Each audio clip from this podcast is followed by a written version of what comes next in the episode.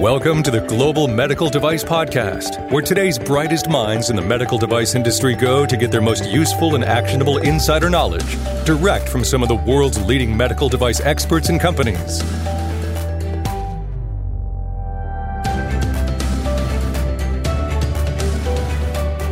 Welcome to the Global Medical Device Podcast, now on video.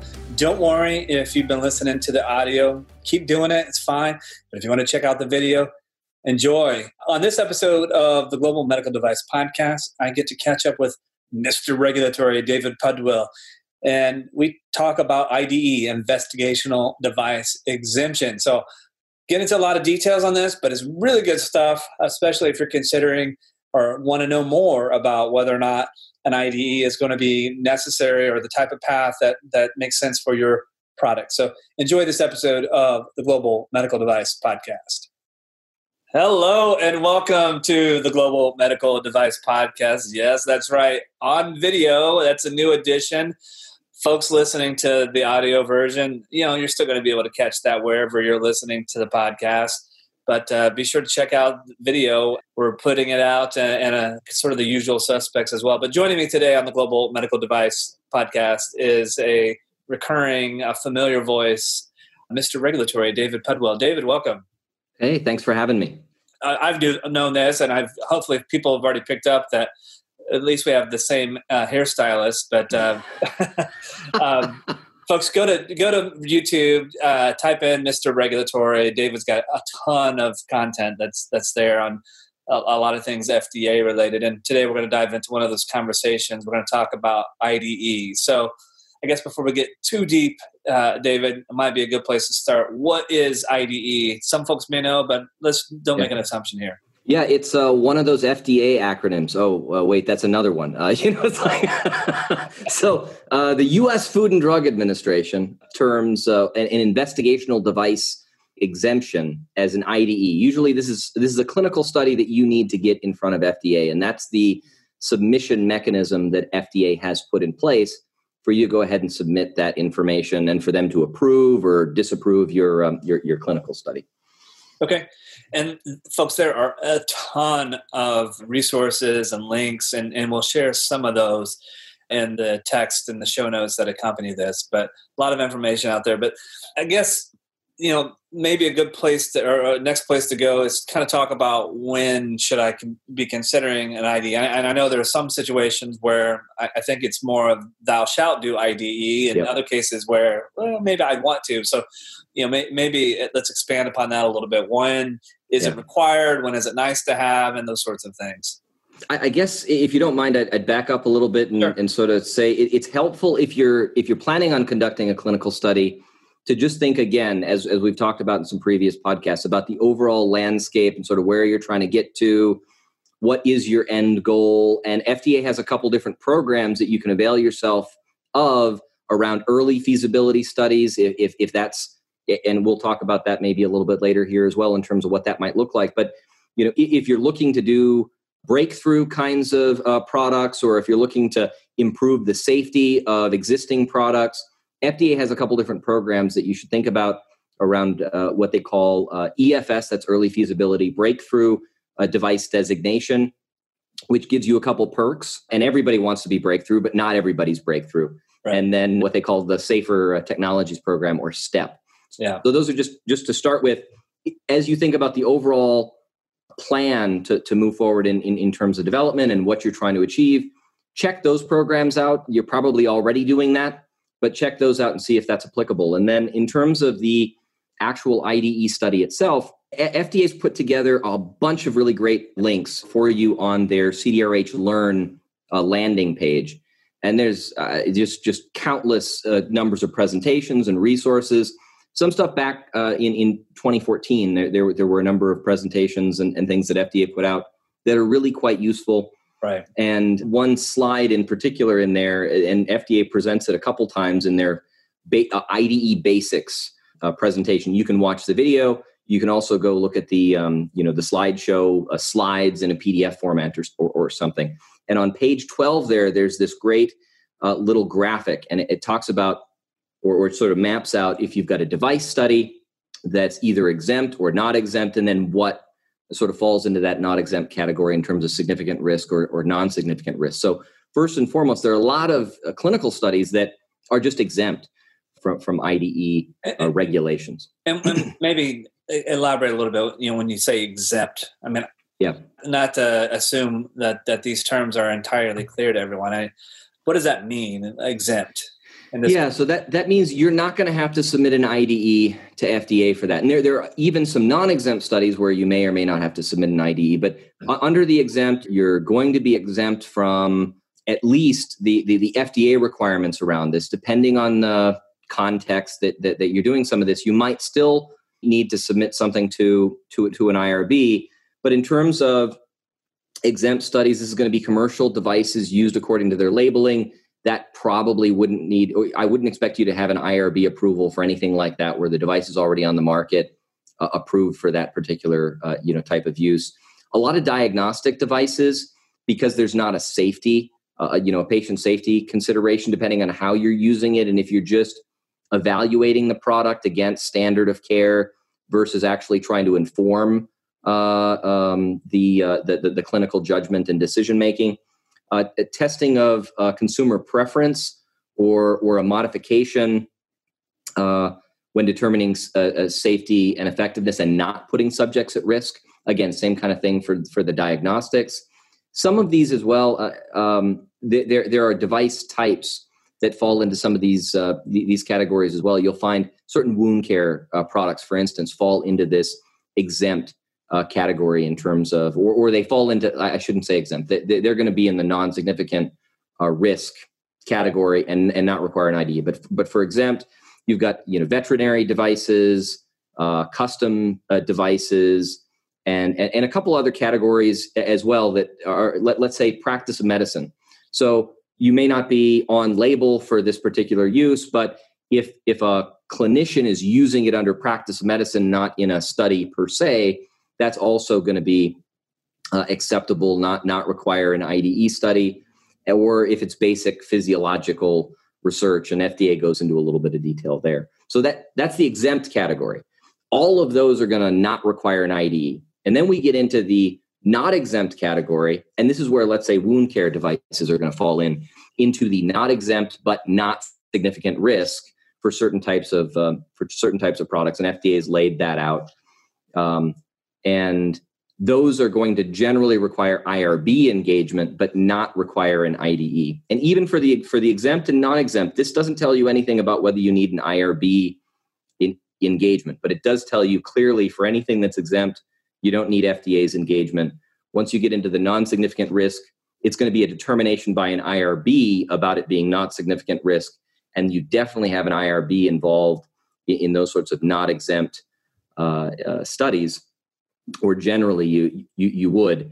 And then um because uh, because they're making that risk determination. And then you have what are considered significant risk uh, uh, studies. And the initial determination on that is going to be made by the uh, investigation sponsor. And that might be a, a physician it might be a company. And that initial determination about where you fall into the risk categorization is actually made by by you if, if, if you're running the study and then depending on on what that looks like and whether you need to engage an IRB to to, to run that, they'll they'll then sense check that that determination about let's say significant risk versus not significant risk. And if they disagree, then they might ask you to submit something to FDA to confirm, and you can actually get a, a Q submission into FDA to get FDA's determination. Uh, uh, you know, on, on, on that. Okay, uh, and a couple reactions. So exempt, not exempt. Um, I guess clarification. This should not be confused with device classification. Uh, no. The same terms may be used for device classification, but these are are not necessarily yep. connected to that. Correct? So yeah, so you may require a 510k submission for a product, so it's not exempt from a 510k but it could still be exempt from, let's say, an okay. investigational device exemption. So yeah, that's a very good that's a very good clarification. Just because you're um, and and and well, uh, it, if you're exempt from, let's say, 510k, probably you're going to find yourself in a category where you could get the device on the market without clinical without a clinical study. So it's it's not to say that it's all not to say that all 510k exempt devices would be exempt from IDE requirements, but you're more likely to find a path to be exempt from IDE sort of investigational device exemption requirements if you have a 510k exempt product. Okay. But if you have a if you require a 510k, you're not 510k exempt. You still might be exempt for certain device uh, categories from the IDE requirements. Okay, that makes sense. And I, I guess one follow up on that. So if I have, um, well, I guess it's whether or not if I have a device that's on the market, and regardless of it if it's class one, uh, 510k exempt, or 510k clearance, etc., there's a potential that that I can still do an exempt uh, type of clinical study. Uh, if I start to explore other indications for use, um, that might be part of that decision tree that makes it not exempt. So you know, it, there is sort of a decision tree that one would follow, uh, if I'm understanding correctly. Yeah, and, and if you're looking at de novo and PMA products, I mean, the likelihood is that you're not exempt.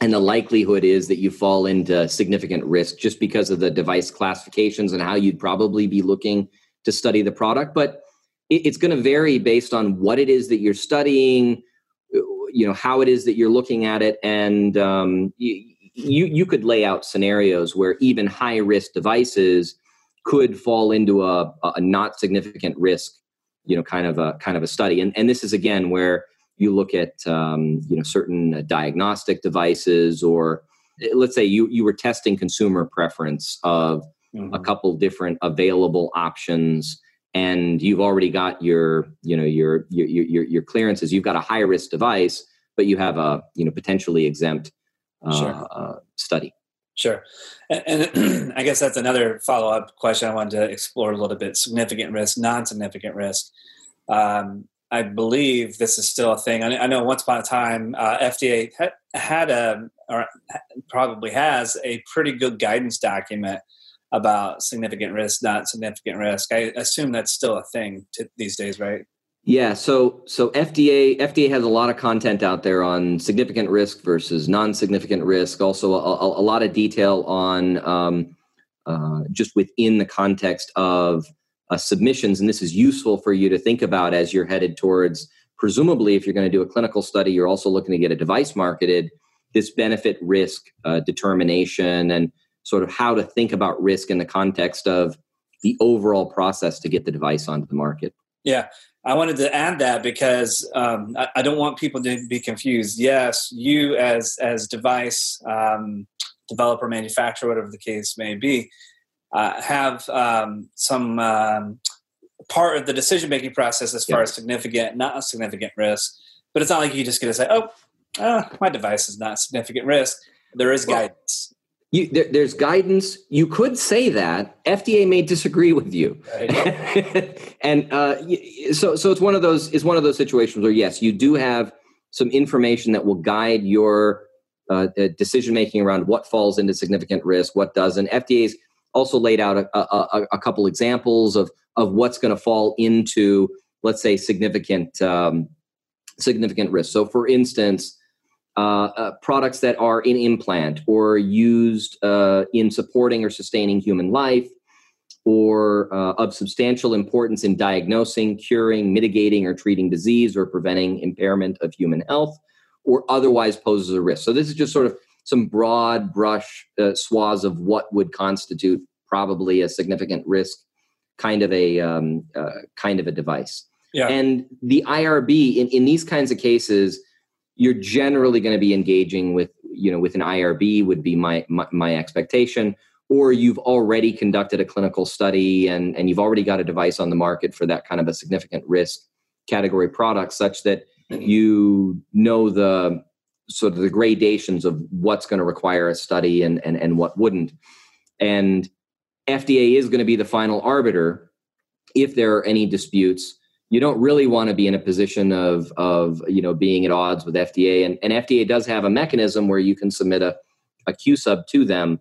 It's the kind of thing though where a, a lot of these should be somewhat cut and dried.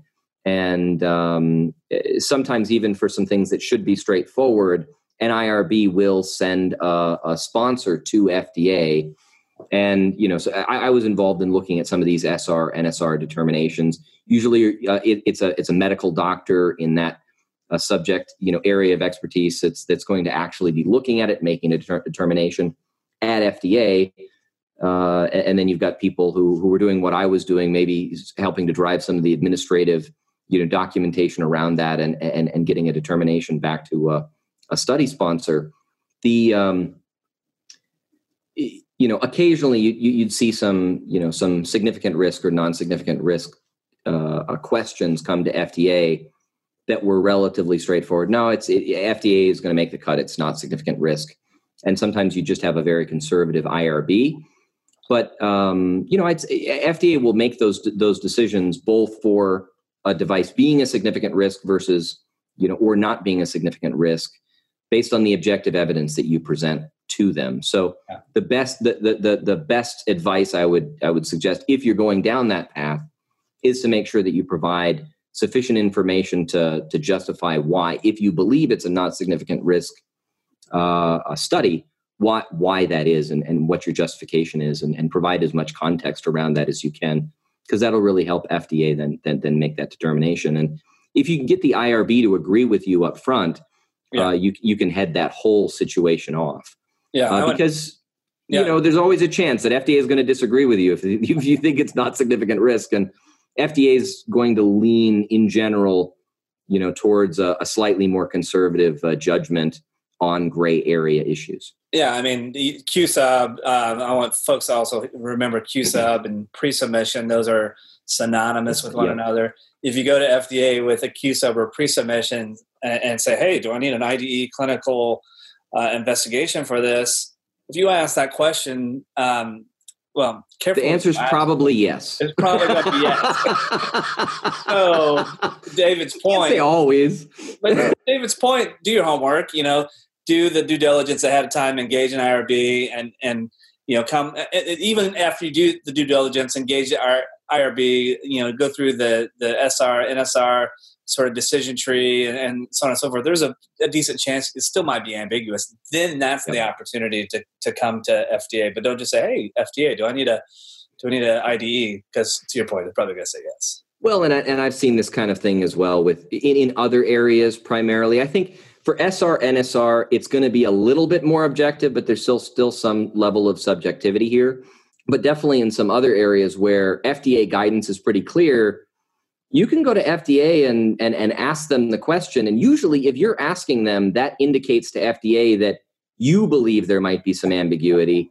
Yeah. And you know, so I, I know there are some um, situations within companies where your commercial team wants a clarity from FDA about something and they're not trusting the regulatory team or something like that. As much as you can do to try to head that situation off, I mean, please, please do. Uh, wherever possible, please trust your regulatory people to make make good judgments about some of this stuff. Because if you push the regulatory people to ask FDA a question that should be clear cut, FDA is going to look at it and say, "Why are they asking? there must be something here we, we're missing. Yeah. Is there any reason we might think that we should give them the answer they're not looking for?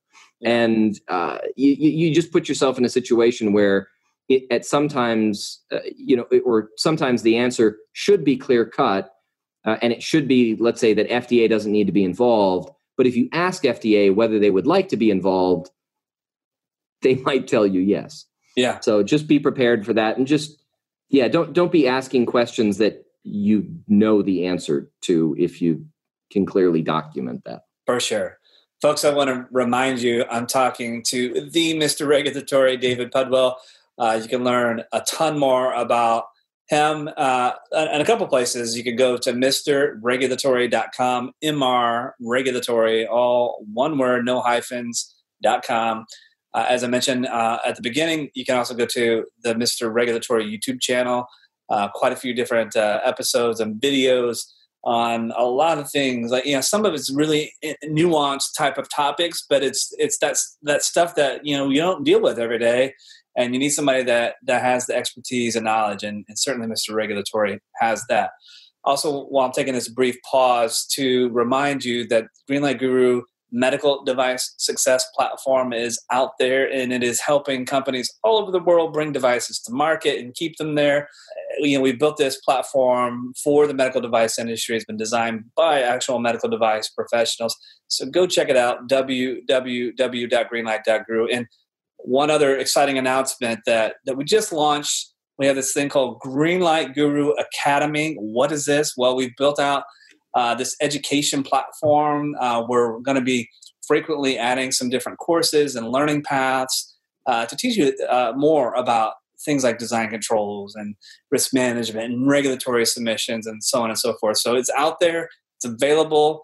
Uh, consume it, uh, enjoy it, and be on the lookout for exciting new courses coming soon in the Greenlight Guru Academy. All right, and I, I am really happy to hear about uh, uh, yeah. more training opportunities and things, uh, you know, available because that's it, it's really been one of the reasons that I started doing any of these videos to start with is just the um, you know the, the the quality of some of the information that's out there. FDA's yeah. got some stuff. We've talked about this in, in this in this area in particular. There's a lot of volume of information. You can go through it. I don't know that FDA has ever really condensed it well. Um, uh, not that we're condensing it particularly well in this conversation either, but uh, you know, at some point, uh, you know, uh, you know, probably, uh, you know, try to put together some slides that better condense. Okay, here's the here here's the here's the map because FDA's information is from let's say 2014, and uh, yeah. maybe they'll get around to doing it. But I, I, think at the moment they're busy with a bunch of COVID. Sure. You know issues, and speaking of which, there are some COVID considerations as well for investigational device exemptions and, and, and clinical studies. And I have a couple videos on on some of those um, okay. topics. Well, we'll uh, make sure to get those linked out there. But but I mean, that's an interesting topic, to, um, maybe in and of itself. But maybe we'll dive into a little bit uh, now. But you know, I know um, when COVID first, you know, came to be, and you know, the world kind of shut down, so to speak. There was an impact on the med device industry, and uh, there for a bit and specifically in the area of like IDEs and clinical investigations, yeah. both you know here and abroad. Um, what what are these COVID IVD or I'm sorry, COVID IDE? See, I'm getting all the acronyms messed up, David. But what what are these programs that that you alluded to? Yeah, so FDA's put out some some guidances on statistical considerations, COVID specific issues that you're going to run into. You've now got some confounding factors due to having you know a covid population a lot of this was maybe a bigger impact very early on in the pandemic for ongoing studies or for people trying to start studies and figure out how to adequately control them there, there's some other considerations as well in terms of remote monitoring yeah, of, of studies and you know different ways that you can actually collect data in the current environment where uh, we're trying to limit the number of in-person interactions that that people have in terms of the number of of human contacts that you know that are going to put them at slightly higher risk for you know maybe getting um, you know getting COVID. Uh, you know simply you know simply because the number of people who are coming through their house or who are meeting with them in a you know in a clinical setting and so trying to reduce that impact as well and, and fda has been very uh, sensitive uh, to that and it's just uh, an ocean of information they put out around covid and, yeah. and clinical studies and all this as well yeah, and I, and I think that's a really good point. I mean, I, I think um, this may be a prediction, but um, I think our world, uh, med device world, is in some aspects probably going to be forever changed, and I think in some cases it's for the better. Like you mentioned, the remote monitoring. You know, if you go to more the the like the uh, inspection and audits and things like that. I, I think there will be a, a, virtual component to some of these activities. Yeah. And you know, it's like you know, you and I are chatting over video. I remember being a kid, and uh, the the idea of talking to somebody live over video. I mean that that was reserved for Star Wars and Star Trek. You would have never imagined doing that in real life. Um, so I think there's a lot of benefit to some of those types of things. But you know, I guess getting back to specific into the IDE realm maybe we'll d- d- explore a little bit. So, like 510K, do I have to have clinical data for my 510K? Yes or no? Maybe. Maybe. it depends. That's the, the, the yeah, yeah, Sorry, you know, it, no, it, would be nice so, it was clear cut. When yes, uh, when no. uh, when yes, when no. It's it's primarily going to be linked to the risk of the product. So, for instance, uh, you know, for certain types of devices, especially if you're going into the home. So let's say one area that I'm familiar with is hemodialysis. Mm. So for those kinds of products, if you're in the clinic, FDA will accept bench testing. You might have to do human factors studies, and it, it's going to be a whole lot of information and testing, and um, you might have to be engaging, you know, nurses and and patients, but not in sort of a formal clinical study to get a product like that into uh, into the clinic. Uh, but if you're trying to put a, a, device like that in the home, then FDA's expectation is that you run a, a small clinical study. For other types of products as well, so let's say uh, certain types of stents uh, are, are going to require them for, for vascular stents, uh, fairly large studies for uh, certain types of um, pacing and defibrillating. Uh, sure. uh, products and uh, you know so you know one product you know and, and panel that I was involved in was for leadless pacemakers, and uh, FDA ended up putting up putting those products uh, on, on, the market after um, uh, gathering a you know whole lot of information on their safety and, and, and efficacy. So, uh, specifically, if it's a new uh, sort of category of device or a significant uh, a departure from the existing technology, you're probably going to need uh, clinical information. Now, you know, for some of these is, is going to fall into, let's say, PMA category. So for, right. let's say, you know, the, the electrophysiology products, that's going to be your PMA.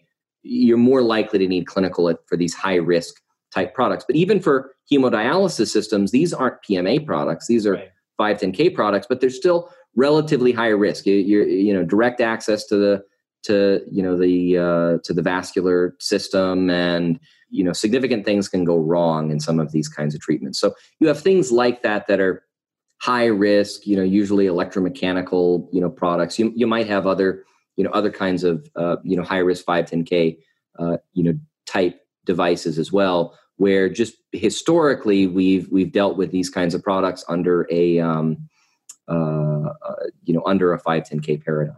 Mm-hmm. All right so next uh, question all PMA devices require an IDE. True or false? False. Yeah. Um, so uh, there's actually some interesting. Uh, I, I, I, won't go um, too deep into it, but especially for for products, I believe uh, with other PMAs on the market already as of let's say 2000. I, I might be getting the date uh, the date a little off here, but uh, FDA can actually leverage other companies' clinical data to put your device on the market. Um, now, some of that, uh, you know, is going to require uh, some, you know, s- strong comparator to, you know, that that uh, let's say predicate PMA. It's not quite the right way to frame it, but yeah, right, right. Um, if if you're making a a sort, let's call it a generic PMA product. Uh, sort of think about it like the drug you know avenues. Um, FDA could leverage existing clinical data uh, for devices after a certain cutoff date, and that's it, it's it's it prescribed in some FDA guidance actually on this. Uh, they can leverage existing clinical data. So even if you would expect clinical data to be required for that type of product, if sufficient information exists, um, and has used some language around fourth of a kind and stuff like this, uh, then you, might not need uh, clinical even even for a PMA uh, type product. It's going to be a narrower set of cases than than where you need it. But yeah, okay. Um, next, um, I guess question for you. So um, let me make sure I phrase the question. So I have a 510k uh, device or device that's going to follow 510k path. Do not need the clinical data to support my submission, but I want it uh, for more market acceptance, you know, investors, whatever the case may be. Yep. Um, you might need it for reimbursement. Reimbursement. So there, so there's other scenarios that even though it may not be required, I'm, I'm still might have to do an IDE if I haven't got cleared. Well, you might need to do a clinical study, but if if if you're if you don't require the IDE, usually you, are going to need to do an IDE if you're going to leverage that clinical information for a marketing submission. Okay. So that's that's really what's going to drive your your need you know, aside from let's say significant risk, uh, safety, you know, patient safety considerations, it's going to be if you're going to be using that data to support a marketing submission, you you probably want to be collecting that under an investigational device exemption. Okay, that uh, makes certain uh, a, a, ton of sense. So, um, I figured we could kind of wrap up today and just give uh, folks a little bit of, um, I guess, high level what goes into an IDE submission. It is a type of regulatory submission, and folks, I want to direct you to 21 CFR uh, Part 812. I believe covers all investigational oh, uh, device exemption criteria. Uh, so go check that out. But but from a high level, David, you know, what goes into an IDE submission? Yeah, it's uh, it's going to be Part 812 20. I just noticed I've got uh, uh, a typo here. Um, the uh, name and address of the sponsor. So, and this is just laid out. So, if you you can go search the regulations available online. Um, I used to have a set of these books, uh, you know, on a, on a, on a bookshelf behind yeah. me. You know, um, I, I, I, don't know what, what what your experience is with this. I used to print a new set of them every year. Um, but you can just go online actually and, and, and, search for this. If you search that, you know, that text, it'll, it should pop it up. Uh, and, and, you can look at the detail and, and, it's actually linked in some of the, you know, some of the links I, I think we'll go ahead and, uh, and get to people. Uh, but it lays out 12 items that, that, that need to be included. And this is the name and address of the sponsor, a report of prior investigations and the current investigational plan, a description of manufacturing, processing, packing, and, and storage of the device, an example of the investigator agreement and a list of, of people who signed it or um, uh, well a, a, list of investigators who've already signed it actually in terms of the submission. Then you need a certification that all investigators who participate in the investigation have or uh, signed it already or anybody who joins the study will sign it. Uh, then you need a list of the name address and chairperson of each irb that you're engaging with a list of the participating institutions if you're selling a device, the amount that you're charging for it, as well as an explanation of why that doesn't co- constitute commercialization. That's a, an important piece of information you're going to want to include there. Um, eh, you're also going to need either an environmental assessment or an exclusion. In my experience, usually you can, I, I you know, explain why uh, you, you, you qualify for an exclusion, but there might be cases where you would have to do an assessment. Uh, you need to include the labeling and you also need to inc- include information that you're going to give to the subjects in the study, as well as the informed consent uh, uh, documentation, and then any additional uh, information as requested by FDA. And that last bit is really going to be uh, maybe device specific or in response to an inquiry from FDA mm-hmm. Uh, as, as as you go through. So it's not something necessarily that you provide upfront to them. So that lays out the overall um, you know landscape of what you need to give them and then within 30 days after you submit this fda is going to come back to you and give you a decision either that your study is uh, approved that your study is that, that your study is approved with conditions or that your study is disapproved and they might include some additional elements that you don't have to respond to around study design considerations and, and future considerations. Uh, and a lot of this is laid out in, in some of what FDA has put together on their on their website. Yeah. So a lot of really yeah. good resources there. And and I don't this may be myth. I can't remember. Remember, I, I, I seem to remember that if you submit an IDE submission and you do not hear back from FDA in 30 days, that that constitutes de facto approval. Is that still a thing, or was that ever a thing? Do you know? Uh, I mean, I'm guessing today we're technically always... technically it is a thing. FDA works. Advise, would you advise people to, to do that? I wouldn't advise you. I mean, technically, you would be within your legal rights to to do so in certain circumstances. I mean, FDA is also like sent they, they've sent people letters in, in in in some instances when they're getting uh, submissions in, and there's some kind of a delay in um, uh, either the government being closed or there was a massive snowstorm and they were sending out updates to people you know around ides and, and, and, things like this. I mean i would generally advise you not to just start your study. I mean technically you you could um, but fda is goes out of their way to meet this this 30 day, that day deadline. And they're aware that if they don't you just from a statutory standpoint, you could just start your study, which is one of the reasons that they will give you an answer within 30 days. Expect that by midnight on day 30, yeah. you will get an answer. I, there are very rare circumstances where that's where that's not the case. So I, I, I, wouldn't get an itchy trigger finger to to to, to move forward without a without an, a letter from FDA because one is coming. yeah. All right. All right. So, David, uh, I guess to wrap up this this kind of high level conversation on IDE, might be good to just give people sort of a typical timeline. You know, how to kind of flow through this. Not that this is you know etched in some stone by any stretch, but the timing of events. We've talked about Q subs. We've talked about the contents of IDs. We've talked about scenarios, when, and IRBs, and NSRs, and SRs, and that sort of thing. But maybe uh, help people navigate that, this process a little bit more succinctly. Yeah, and, and just before I forget, because because I will otherwise, um, when we think about uh, disapprovals, um, FDA is only going to be able to disapprove your study based on patient safety considerations. So back before 2012, FDA would oftentimes disapprove studies based on uh, study design uh, issues or issues that they believed were going to affect your ability to commercialize the device and get a marketing uh, submission through in the future. Uh, but uh, Congress put a stop to that.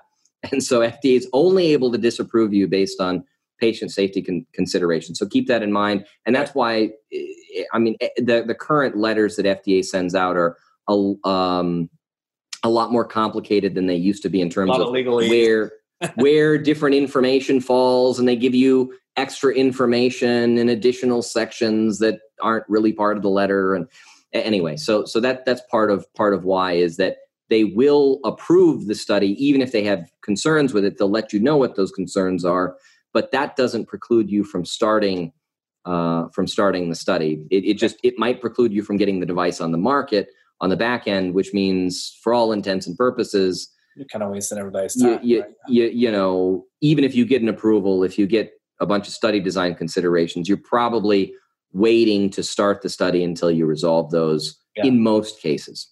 Okay. Um, but in terms of timeline, so so to get get back to your actual question, um, uh, you, you're, you're gonna generally want to go in with a pre-sub or a Q-sub, as we've talked about, to FDA, and uh, just put this put put this in front of them. Uh, get them uh, you know a picture of uh, of the device and a little bit of detail about what you're you know looking to looking to study. So if you know that you're headed down that route earlier on in the process it, it usually takes about 70 days uh, maybe let's call it 60 days from when it's received by fda for you to get a a meeting on. I generally recommend that you know try to schedule a meeting with fda try to have an actual teleconference with them or you know an in-person meeting if we get back to doing that uh, you know again here in the future. And um, and and just have an opportunity to talk through what it is that your plans are for development what it is that your plans are for let's say a study and any protocol questions you might have because this is the opportunity that fda is going to going to have to give you their input their feedback and and you can hopefully head off any major um, you know issues or you know or concerns uh, that um, you know that might come up. So um, uh, before we we kind of move to that next major chunk from a timeline perspective, how early is too early to do a, a pre-submission? I, will cram two parts into this question. And is my Q submission? Is there a difference between a 510K Q submission and an IDE Q submission, or can these sort of all be blended together? You can you can kind of blend some of this stuff together. I would generally try to try to separate it out um, to some extent. I mean, you, you can ask questions about the study and questions about the device or questions about the, you know, sort of the, um, you know, your planned, you know, approach to, to commercializing the product within within one, you know, Q sub. Okay. Um, it, it, it kind of depends on, on on where you're at in your timeline. I generally recommend there's not really a too early time as long as you've got some information. I generally recommend pictures see if you can get pictures, maybe even samples of, of prototypes or something in front of FDA. I mean, that kind of stuff, um, if you're able to, you know, to, to get that to them can be, and, and as long as you, are not creating some hazard because you've got sharps or, right. you know, some, some issue, you're sending them needles, you know, um, but you know if you can get something uh, you know a sample of of, you know, of some mechanism of the you know the product or um, at least getting some diagrams and pictures and if you can try to use try to use color. I mean just little things about it, it's less about i mean you're telling a um, story in a pre yeah i mean so absolutely. I mean who wants to watch a boring story or listen to a boring story? Spice it up a little. I mean be factual but tell a story that's compelling. Yeah and and, and some of it is try to tell the you know the human interest side of it to you know to some extent. Because while fda doesn't consider that let's say formally um look i mean we're we're all human. And so if if you can tell a compelling story about why you're doing what you're doing you can you can really get some some some advocates on your side within fda sure. to help you to help you drive things forward and and uh, they're going to be more inclined to spend more time and effort getting you good advice and and and good information. And they're going to be doing that in, in any case, but it, it, it's going to help you. Um, you know, I think if you can tell a compelling story. So definitely, yeah, that storytelling aspect is a big piece of this pre-sub, you know, Q-sub interaction. And I would also suggest, as I have it, you know, uh, before that you find an image or you find a um, a diagram or something that is going to remain consistent as best you can imagine into the future that you can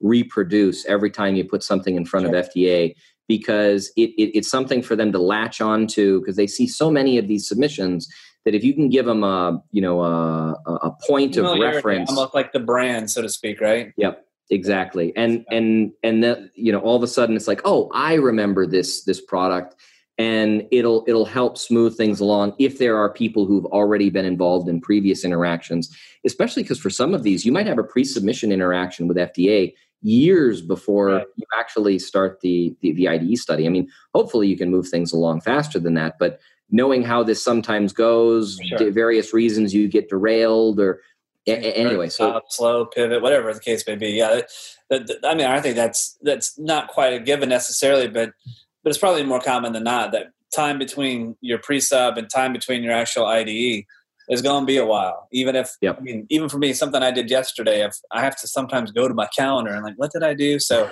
uh, did I take notes on this meeting? Yeah, definitely. yeah. All right, so pre-sub, and then time passes, and then what happens? So then you get to your actual original IDE submission, and and you might even get, to a point where you do a follow on pre submission. So it depends on maybe what's happened. Usually you want to interact with FDA and, and figure out what you're doing in your preclinical work because there's certain bench data and maybe animal testing you're going to need before you go into human subjects. And FDA can help you work that sort of plan out. And based on what, what happens, usually it doesn't go quite to plan um, in my experience. I mean, maybe there's some people out there that they planned it out and it went exactly as they thought it would.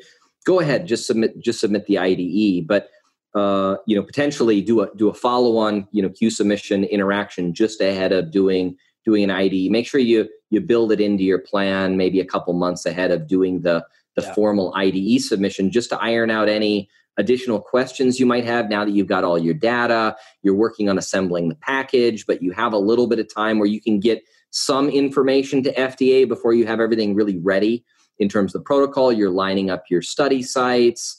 Um, you're doing a lot of this work in you know in uh, in in, in the background.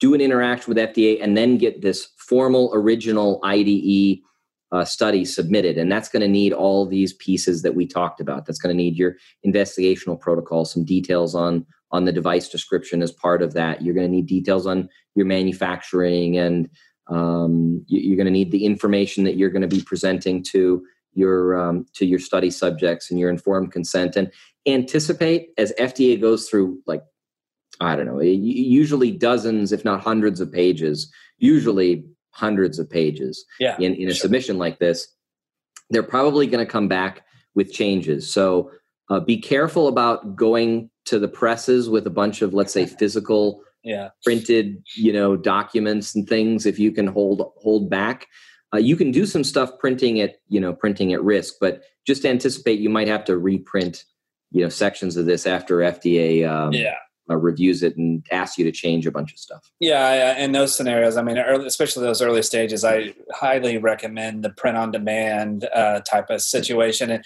it doesn't have to be a nice trifold, glossy sort of thing. I mean, it can be eight and a half by eleven.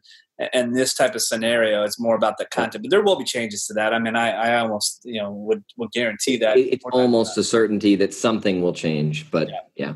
okay. And then um, uh, and then and then FDA within 30 days of that and expect so the timing of your submission matters. So I, I would generally recommend avoid Thanksgiving, avoid Christmas. Yeah. You know, avoid. Um, I don't know if you know the government is shutting down. Like you know, just see, if you can avoid some of these kinds of things because the the longer F- FDA has to review your submission, the more likely you are to have some interactive right. uh, back and forth and successfully get to an approval without FDA putting your uh, basically your study on hold with a disapproval letter or an approval with conditions that has right. conditions that you, you basically mean you're not starting the study. So, right.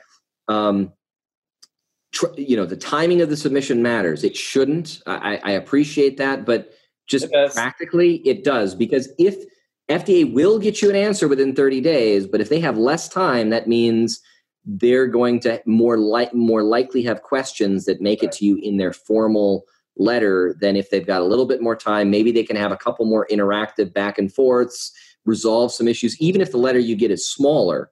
I mean, that's that's I see that as a win in many cases. Well, just to reduce the the, the number of questions. And and I think another thing, uh, hopefully this is obvious, but if you're going to submit information to FDA, that's not the time for you now to go on vacation for a couple of weeks and be unavailable. you need to be available. Well, you, you might be able to you might be able to submit it and go on vacation for a week. Yeah, uh, yeah. I, I, I, would I would I would try to do it do it the second week. You know, submit yeah. it, make sure it actually makes it in then take off for a week, but then be right. back for those last two weeks. Right. and even then, your your point is is is well taken. It's like uh, it, definitely in those last two weeks and probably the the full thirty days, FDA might be reaching out to you for stuff, and if you can quickly turn it around and get something to them in a timely way, you're going to improve yeah. the odds that you get your submission uh, through as an approved IDE. Sure. All right. yeah. So, what are Good the last? What are the the last um, couple of steps that come to mind as far as the uh, IDE? Process? Yeah. So, so the, so the next piece here is you're going to get uh, a, a, formal letter from FDA, and it, sure. it's going to be sent uh, by email. You're going to get you know to, to your submission correspondent get get details on um, you know what what FDA's concerns are if they have them, or that you're approved or approved with conditions probably there are items that FDA is going to want you to address. In most cases, you're almost never going to get a clean approval. Now, you might get a clean approval with future considerations, things for you to think about.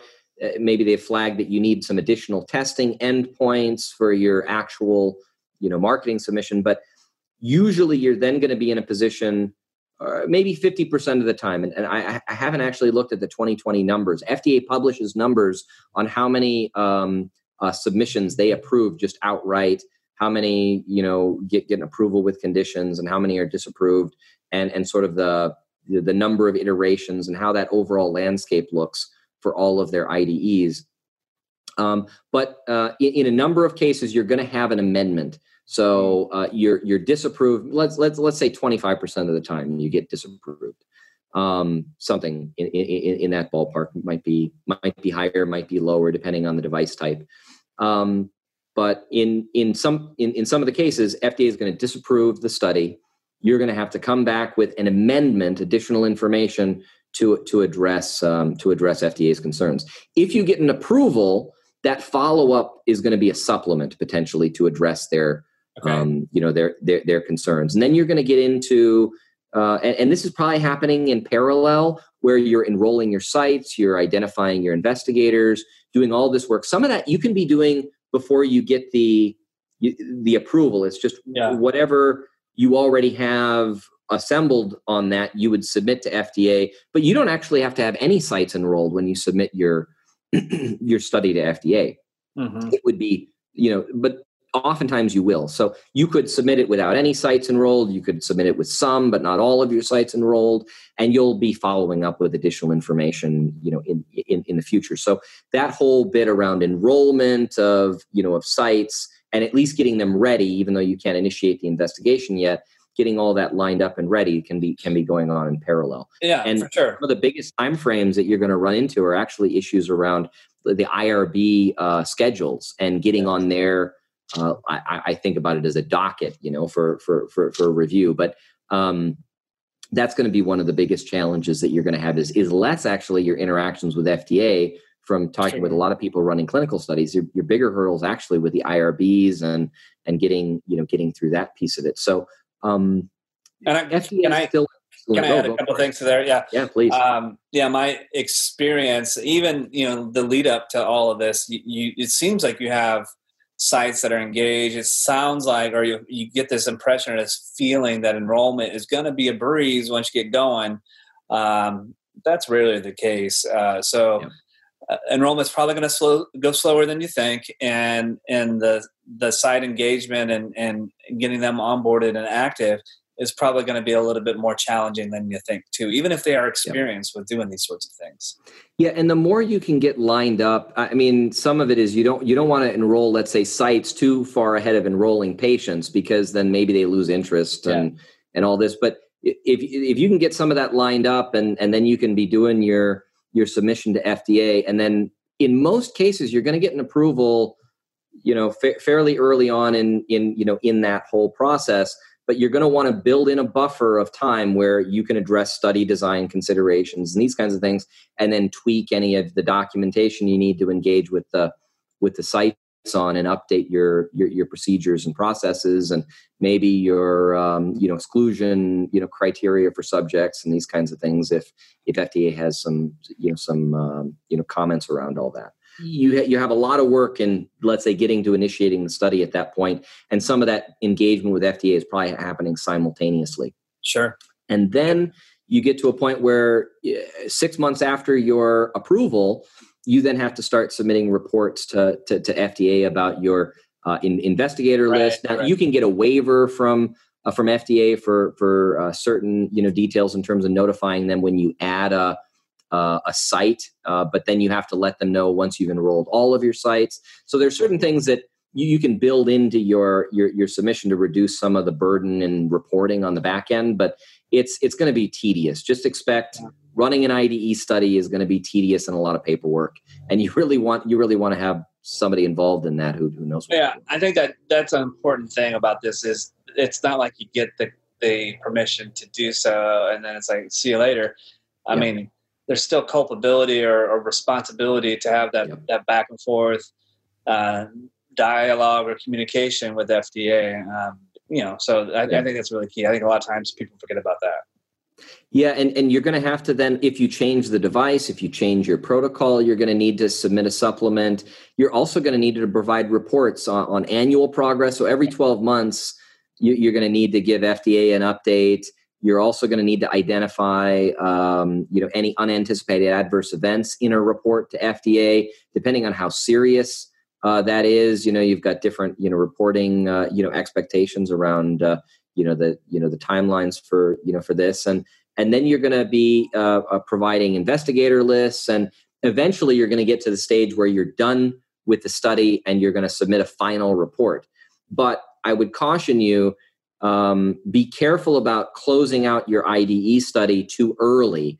Um, usually, it, it, it, depends. Sometimes you might close your IDE study and then do your marketing submission.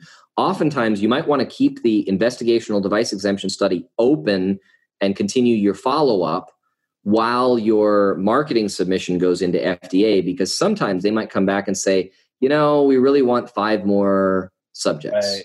That's a good or something like this. No, that's a really good point too. I've, I, I, uh, it's been a day or two, but I remember scenarios, and then if you close it now, you got to go back. Uh, you got to go back to the drawing board. It, it, it's it's a lot easier if you've got the study still open, you know, still active. You haven't yet submitted your final report. I've seen situations when I was at FDA where we would review the information from the IDE in the marketing submission before we actually reviewed the final report. And then the final report closeout was was basically just a formality because we'd already reviewed all the information as mm-hmm. part of the marketing submission.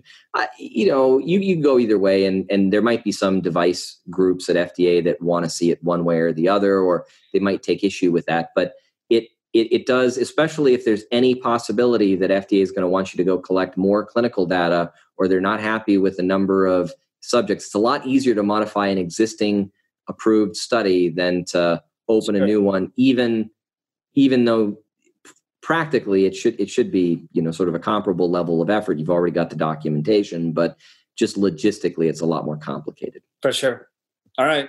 Anything else that's important about the the IDE timeline and, and process before uh, we? I, I think that mostly that mostly covers it. I mean, the the regulation suggests that within three months after termination, uh, you know, of your study, that you need to be submitting that you know final IDE report. So think about that in terms of how you're structuring your you know your study and and how you're thinking about definitions of what you know termination or completion of the investigation actually looks like where maybe you know see if you can get yourself some flexibility on that sort of termination completion yeah. and then you know you can sure.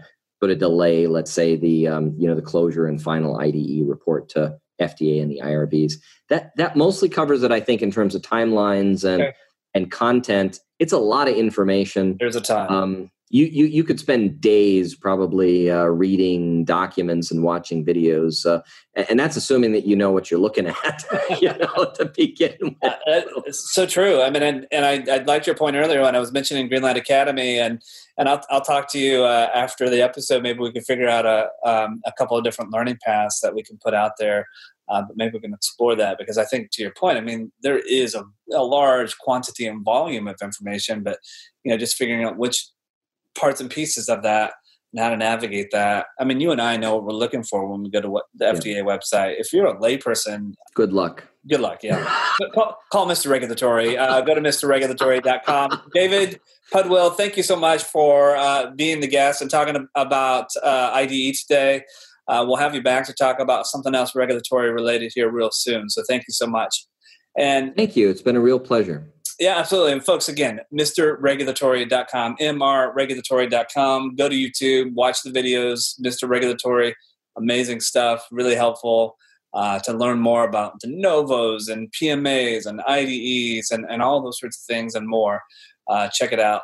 And again, Greenlight Guru, we're here to help you with your medical device quality needs, helping you through design controls, risk, managing your documents and records and all those quality events that happen, such as complaints and CAPAs, go to www.greenlight.guru to learn more about the Greenlight Guru medical device success platform. I'd love to have a conversation, understand your needs and requirements, and see if there might be an opportunity to help you. As always, thank you so much for uh, listening to and, and now watching the Global Medical Device Podcast. This is your host and founder at Greenlight Guru, Jon Speer, and you have been listening to the Global Medical Device Podcast.